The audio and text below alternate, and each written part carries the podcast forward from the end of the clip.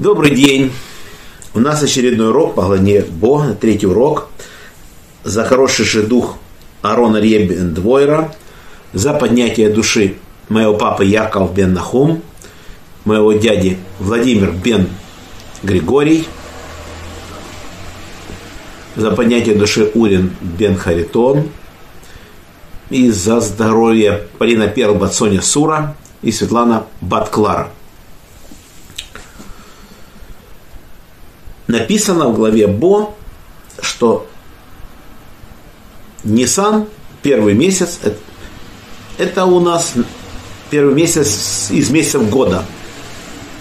У нас существует четыре Новых года, вот один из них Новый год царей, первого Нисана. Всевышний сказал, 10 Нисана возьмите себе ягнят или козлят мы их взяли, привязали к быцам кроватей, на улице, где они не стояли.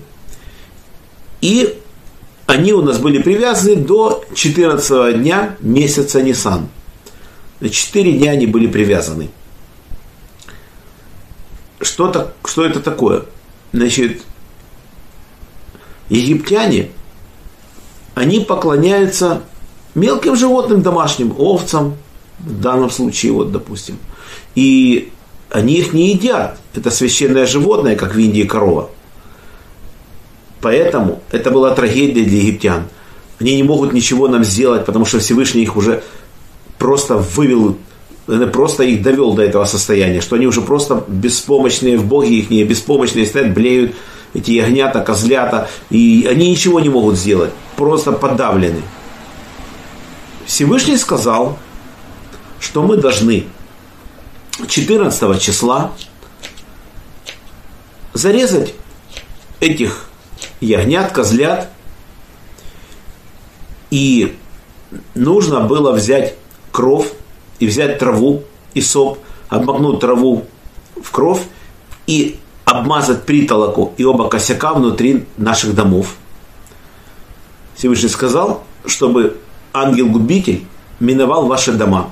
Песах перескочил. Так переводится это слово. Ягненок, кстати, тоже называется Песах, пасхальный. Мы это сделали. И Всевышний начал казнь, которая называется казнь первенцев. Он предупреждал, что умрут первенцы, фараон это не слушал, и казнь называется не казнь первенцев, а казнь первенцами. То есть первенцы сказали фараону, отпусти этих людей, чего мы должны умирать. А первенцы это крепкие люди, они самые сильные. И они начали убивать египтян. Сами первенцы египетские начали убивать, начали убивать своих врагов, которые не хотели отпускать, вельмож разных фараона. В общем, это был целый, целый бунт. И все равно фараон не отпустил. И ночью ангел-губитель начал убивать. И он убил всех первенцев в стране египетской. И написано, что не было дома, где не было мертвеца. Но мы же с вами читаем в Торе, написано, что Мальчик, который открывает утробу своей матери, является первенцем. Если мальчик родился с помощью кесарево сечения, он уже не первенец. Или если первая родилась девочка, то следующий, если родится мальчик, он не будет первенцем. Девочка не является первенцем. Получается, что не во всех домах должна быть эта трагедия. Но не тут-то было. У египтян нет. Кто первый, тот и первенец. Девочка, мальчик, все это первенцы. Мало того, египтянки жили с разными мужчинами, и у них мог быть первенец от другого мужчины, который является его первенцем. То есть не было дома, где не было бы мертвеца. Такая была трагедия. Одна знатная египтянка сказала Маше, ну это меня казнь не коснется, мой сын уже давно умер, и поэтому у меня эта казнь не коснется. Он говорит, ты еще будешь больше всех страдать. И когда началась эта казнь, то собаки разрыли могилу и вытащили останки ее сына, и она была в шоке, подавлена была от такого от такого страшного события, это был ужас. В общем, фараон сам прибежал и начал упрашивать, что мы уходили. Говорит, идите, возьмите ваших коров, все возьмите, все скот, все уходите, только уходите. И мы, пишется, ушли на глазах у всех египтян. Мы не ночью ушли, как воры. Мы ушли на рассвете, на глазах у всех египтян пишется. Мы взяли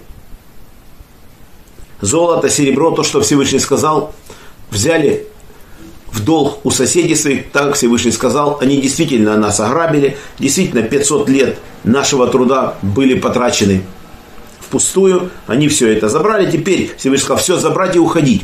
И написано, и опустошили они Египет. Так мы шли из Египта, и мы пришли место, которое называется Сукот. Сукот – это было место, названо в честь того, что нам Всевышний подарил облака славы. То есть мы должны как бы в суке. Сука как шалаш. У нас было как бы защита с этими облаками. Они с нами ходили по пустыне все 40 лет. И самый тяжелый шаг был выйти из Рамзеса в Сукот, потому что люди, которые родились рабами, никогда из Египта не выходили, они не имели права выйти никуда, и тут он говорит, идите, это было что-то невероятное. И действительно вышла пятая часть евреев из Египта, плюс многочисленная толпа иноплеменников. Всевышний не говорил это взять машину, машина на свое усмотрение взял их с собой. В общем, мы вышли из Амзета в Сукот, и это был шаг, когда нет никаких чудес, вот идите.